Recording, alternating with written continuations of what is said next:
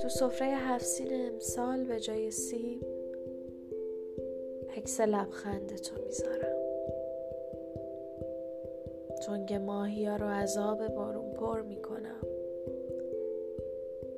دلم که مثل سیر و سرکه میجوشه رو گوشه سفره میخوابونم و به درخت توی حیاط نگاه میکنم که با هم کاشتیم. حالا بعد از سالها شکوفه زده. کی گفته با یه گل بهار نمیشه؟ من با همین چند شکوفه بهاری رو میبینم که تو اون تو با یه بغل سیب تو گوشه لبات از راه میرسی و میگی امسال کلی کار داریم، باید دیوارا رو رنگ کنیم، به بچهای سر 4 راه عیدی بدیم و 13 به در انگشتامون رو به هم گره بزنیم. و خونه به خونه شهر رو میگردیم و میگیم که با یه گل هم بهار میشه.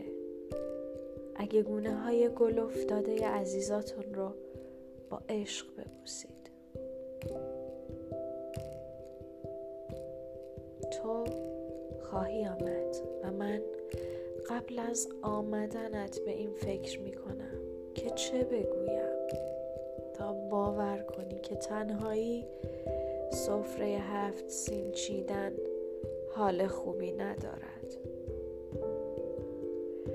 دعای سال تحویل را تنهایی خواندن حال خوبی ندارد.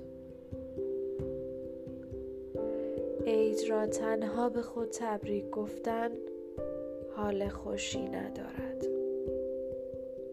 اما چاره باغبونی که دونه دونه امید و آرزوهاشو زیر خاک خوابونده چیه؟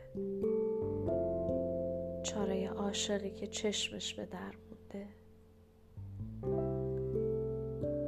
مادر بزرگم همیشه میگفت بخند دم عیدی، سال خوب از بهارش پیداست و من به دنبال بهاری که تمام سالهام رو برای همیشه خوب و سبز میکنه.